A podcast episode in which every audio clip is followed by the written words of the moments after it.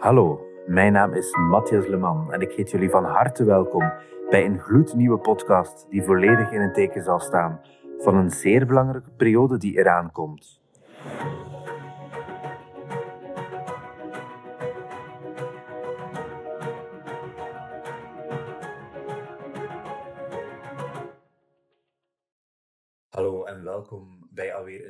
Podcast van Achter de Politieschermen van Europa. De podcast van de dienst Internationale Politiesamenwerking van de Federale Politie. Deze podcast staat volledig in het teken van het huidig Belgisch voorzitterschap van de Europese Unie dat nog loopt tot 30 juni 2024. We nemen jullie mee achter de schermen van de vele Europese dossiers die de federale politie zal opvolgen tijdens deze belangrijke periode. Blijf zeker luisteren terwijl we ons verdiepen in de complexe wereld van de Europese politiek en veiligheid. We geven je diepgaande informatie, deskundige analyses en unieke inzichten in wat er echt gebeurt achter de schermen van de Europese instellingen. Vandaag staat onze podcast in het, in het teken van Data Protection Day, dat plaatsvond op zondag 28 januari. De dag waarop internationaal aandacht wordt gegeven aan persoonsgegevens en het belang van de juiste bescherming ervan.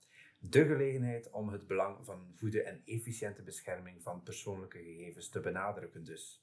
De jaarlijkse Data Protection Day is in 2007 in het leven geroepen door de Raad van Europa.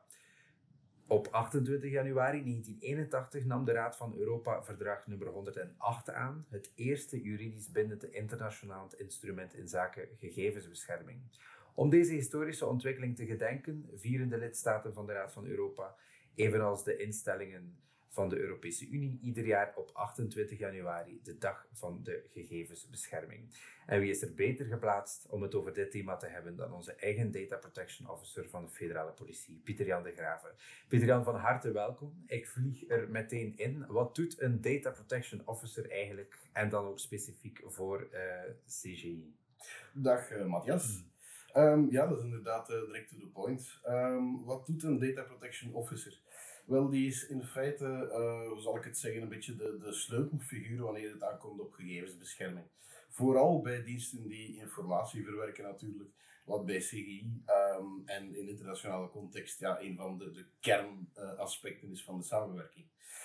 Um, een DPO um, die gaat voornamelijk advies geven in feite, hè, op, op een algemene manier, maar ook geval per geval. Um, wij doen dat hier bij CGI, vooral in samenwerking met de andere juristen van CGI, eh, de Legal Office van Spock bijvoorbeeld.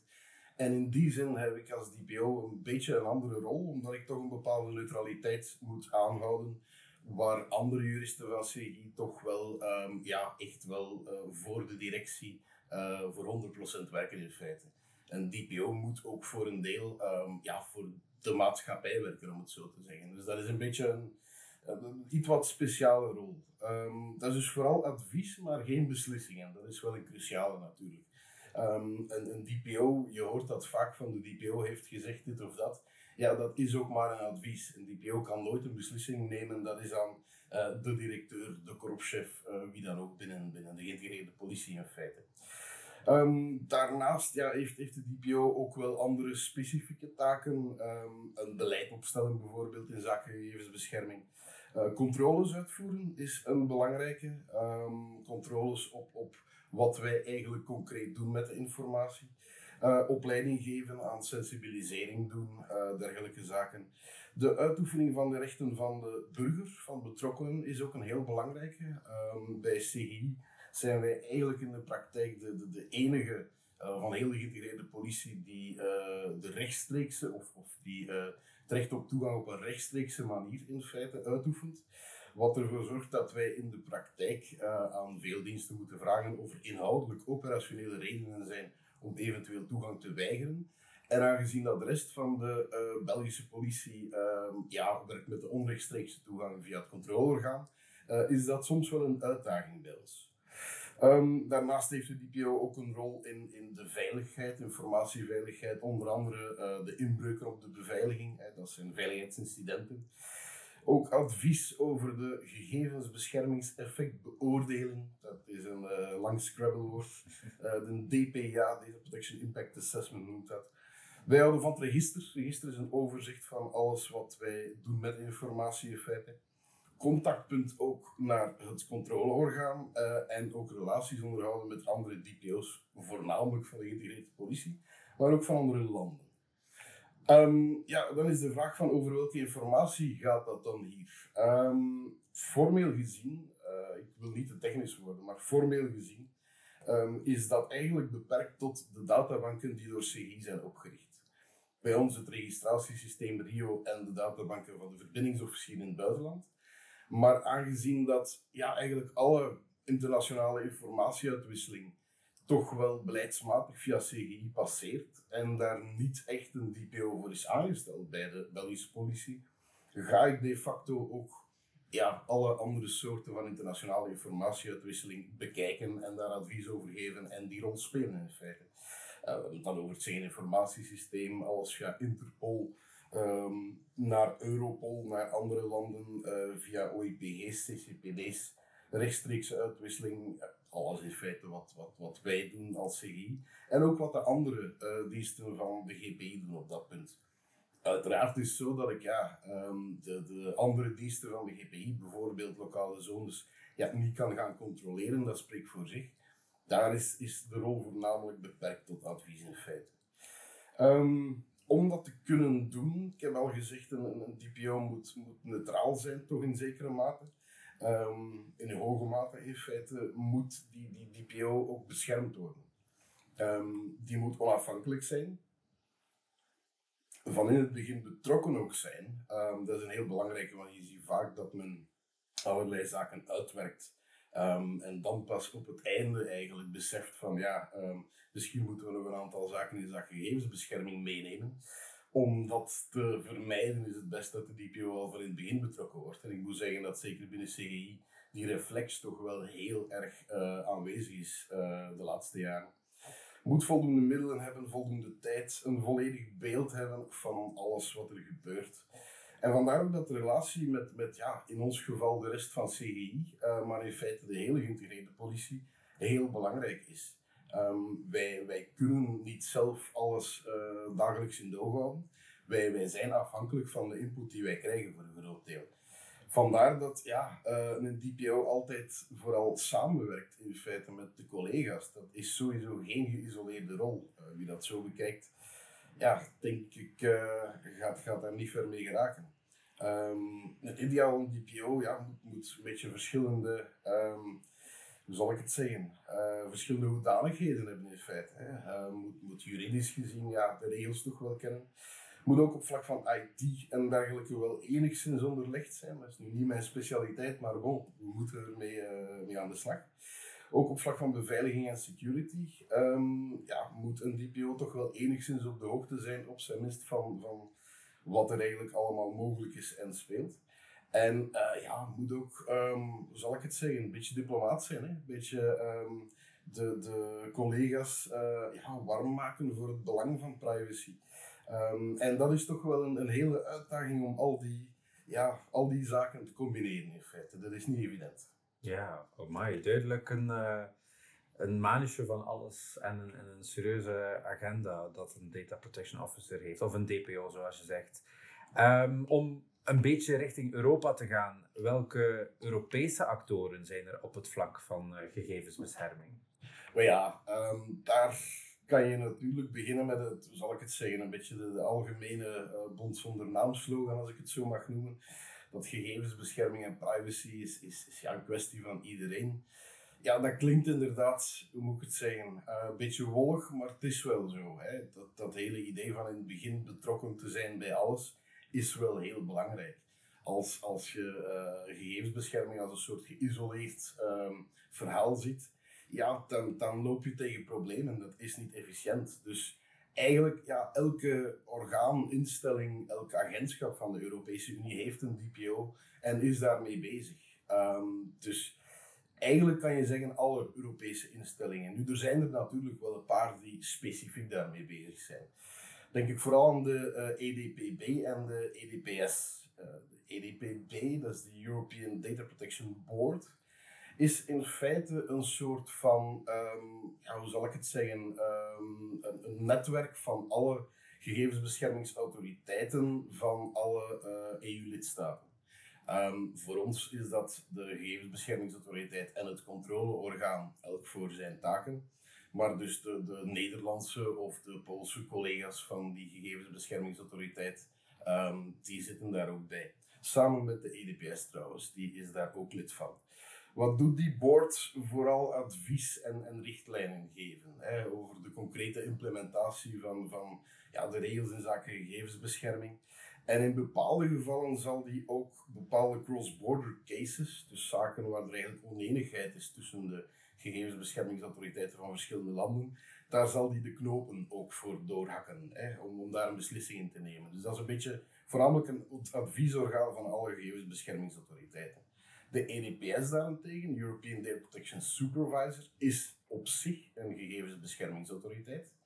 En um, doet die, of vervult die taak specifiek voor de Europese organen, instellingen en agentschappen. Um, de facto eigenlijk de, de GBA of het controleorgaan van de Europese Unie, om het zo te zeggen.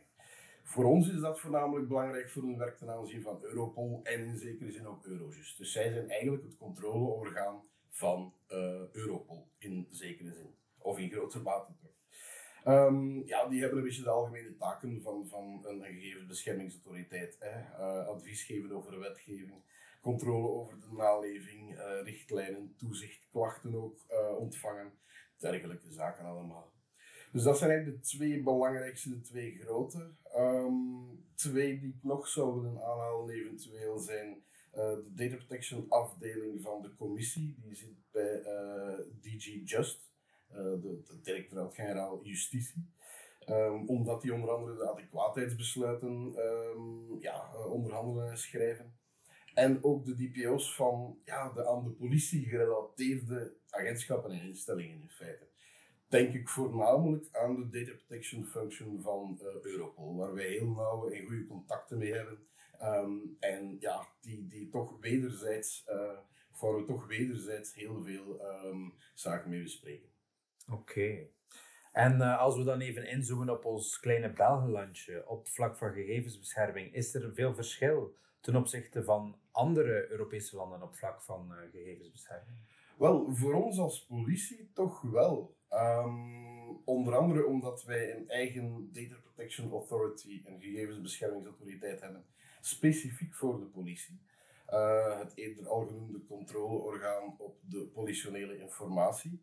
Voor zover wij weten heeft enkel Zweden um, nog iets dergelijks, maar het is dan ook een dienst die ja, gedeelde bevoegdheden heeft. Dus exact hetzelfde als ons controleorgaan is dat ook niet, voor zover wij begrepen hebben. Dus dat is wel heel speciaal, hè, dat wij, dat wij um, echt specifiek voor de politie een eigen controleorgaan hebben. Een ander aspect is de onrechtstreekse toegang. Ik heb het uh, ook daar straks al aangehaald, dat um, de, het recht op toegang van de burger tot zijn gegevens, die uh, ja, bewaard en verwerkt worden door de Belgische politie. Um, dat gebeurt op onrechtstreekse manier in België, via het controleorgaan. Wij zijn het enige land van heel Europa die dat systeem, of, of die enkel dat systeem heeft in feite. De kans is ook vrij groot dat dat binnenkort zal, zal veranderen. Hè. Um, er is recent een uitspraak geweest van het Europese Hof van Justitie dat er in grote lijnen, tal, uh, of, dat in grote lijnen neerkomt um, op het, ja, um, het veroordelen van België in feite voor het feit dat wij enkel die onrechtstreekse toegang hebben. Dus hoogstwaarschijnlijk zal ja, binnen afzienbare tijd ook op een rechtstreekse manier de burger toegang kunnen hebben tot zijn gegevens uh, bij de politie. Um, nog een punt is dat uh, de, ministers in België verwerkingsverantwoordelijke zijn voor veel ja, databanken in feite.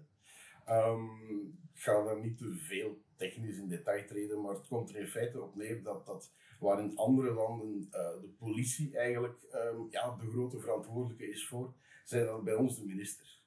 En dat komt natuurlijk ook, ja, dat is heel specifiek voor België door ons heel specifieke politielandschap. Men, men spreekt soms wel over de Italiaanse of Franse situatie met meerdere politiediensten. Maar men vergeet dat er in België, um, ja, ik denk uh, op dit moment 184 plus 1, dus 185 onafhankelijke politiediensten zijn. Die volgens de wetgeving ook allemaal eigen databanken bijvoorbeeld kunnen oprichten. En dus per definitie ook DPO's nodig hebben.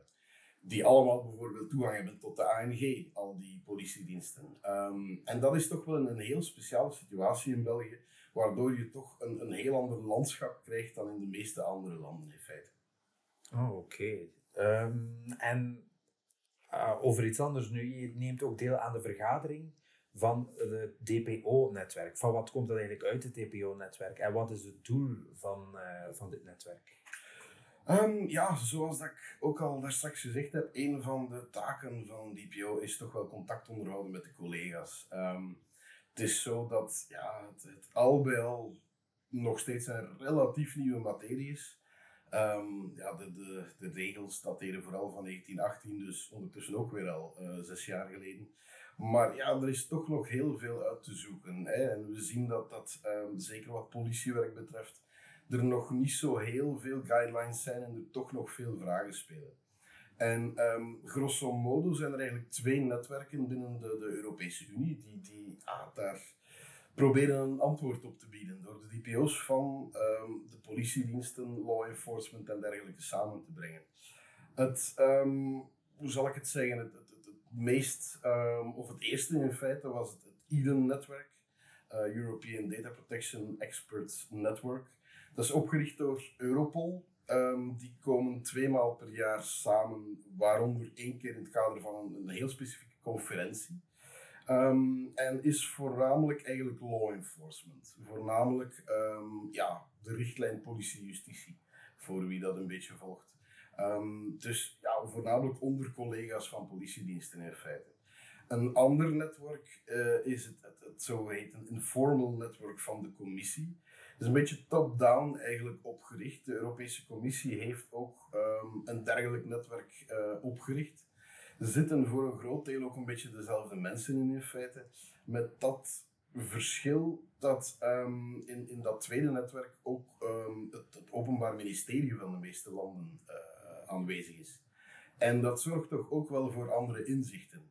Um, ook de commissie is daar, de Europese Commissie is daar van dichtbij betrokken, waardoor je ook van die kant ja, ook bepaalde informatie krijgt. Dus in die zin, die twee netwerken vullen elkaar toch wel enigszins aan, uh, om het zo te zeggen.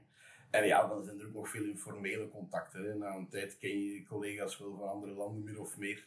Um, en ja, um, dat zorgt er ook voor dat je, als je concrete vragen hebt, wel, wel bij veel collega's terecht kunt in feite. Oké, echt wel een uh, nauwe klik aan DPO's, uh, als ik het zo goed begrijp. Als laatste vraag wil ik het dan ook graag nog eens hebben over het Belgisch EU-voorzitterschap. Het, uh, het zeer technische CESAM-dossier, zoals eerder gezegd. Er zijn heel wat afkortingen binnen de Europese Unie. En CESAM is daar ook één van. Dat gaat dus over Child Sexual Abuse Material. Het voorstel wordt ook onder Belgisch EU-voorzitterschap verder onderhandeld. En het heeft vooral tot doel om seksueel misbruik van kinderen online en offline te voorkomen en te bestrijden door de verspreiding van dat materiaal uh, op te sporen. En hoewel er consensus bestaat over het grote belang van deze taak, zetten veel stakeholders toch vraagtekens bij de doeltreffendheid, de noodzaak en de evenredigheid van voorgestelde maatregelen. Hoe kijk jij als uh, DPO naar dit dossier? Ja, uh, inderdaad, dat, dat is een, een, een, erg moeilijk dossier, omdat het echt, de, de, hoe zal ik het zeggen, de, de, de grote belangen op de spits drijft en heel erg tegenover elkaar zet. Dat is een beetje wat dat we um, ja, in de sector, om het zo te zeggen, de, de zero-sum kwestie noemen. Dus het, het, idee dat bij veel mensen leeft, dat wat je um, ja, inboet aan, aan privacy, dat daardoor de veiligheid vooruit gaat en omgekeerd dat als je de privacy uh, versterkt, dat dan de veiligheid achteruit gaat. Het idee dat je dus, ja, dat, dat de som altijd nul blijft. Uh, als, als privacy naar beneden gaat, gaat veiligheid omhoog en vice versa.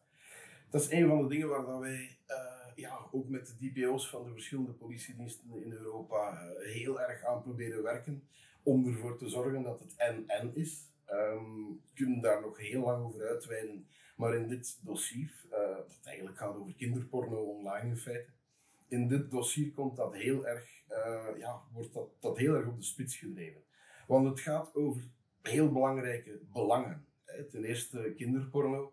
ja, laat ons eerlijk zijn, eh, als jouw kind of kleinkind het slachtoffer is van dergelijke zaken, dan heb je niet veel boodschap aan privacy natuurlijk. En dat is evident. Um, wij als politie hebben ook natuurlijk, ja, ons voornaamste doel is om zaken op te lossen, om, om aan, aan, preventie te doen ook, om die dingen tegen te houden. Dat is, dat is heel erg onze, onze taak. Maar dan riskeer je een beetje om soms ja, met, met oogkleppen uh, naar de dingen te kijken. Dat je alleen maar focust op die veiligheid. En wat enigszins problematisch is aan het, het, het, het Sesam-dossier, is dat er toch bepaalde voorstellen ingaan die heel ver gaan en dichtkomen bij massasurveillance. Concreet is de vraag, of, de vrees in feite, dat een rechter zal kunnen bevelen om letterlijk alle um, ja, uh, communicatie via bijvoorbeeld WhatsApp uh, te laten monitoren. Daar uh, artificiële intelligentie op los te laten, die ook nog niet perfect is. Waardoor je bijvoorbeeld duizenden mensen gaat hebben. Dat is de vrees en, en de cijfers lijken daar ook, ook, ook, op te wijzen.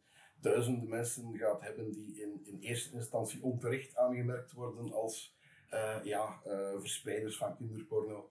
Dus daar zijn wel een aantal issues mee, als ik het zo mag zeggen. En ja, dat is de grote vraag van, van uh, wat winnen we en wat willen we opgeven.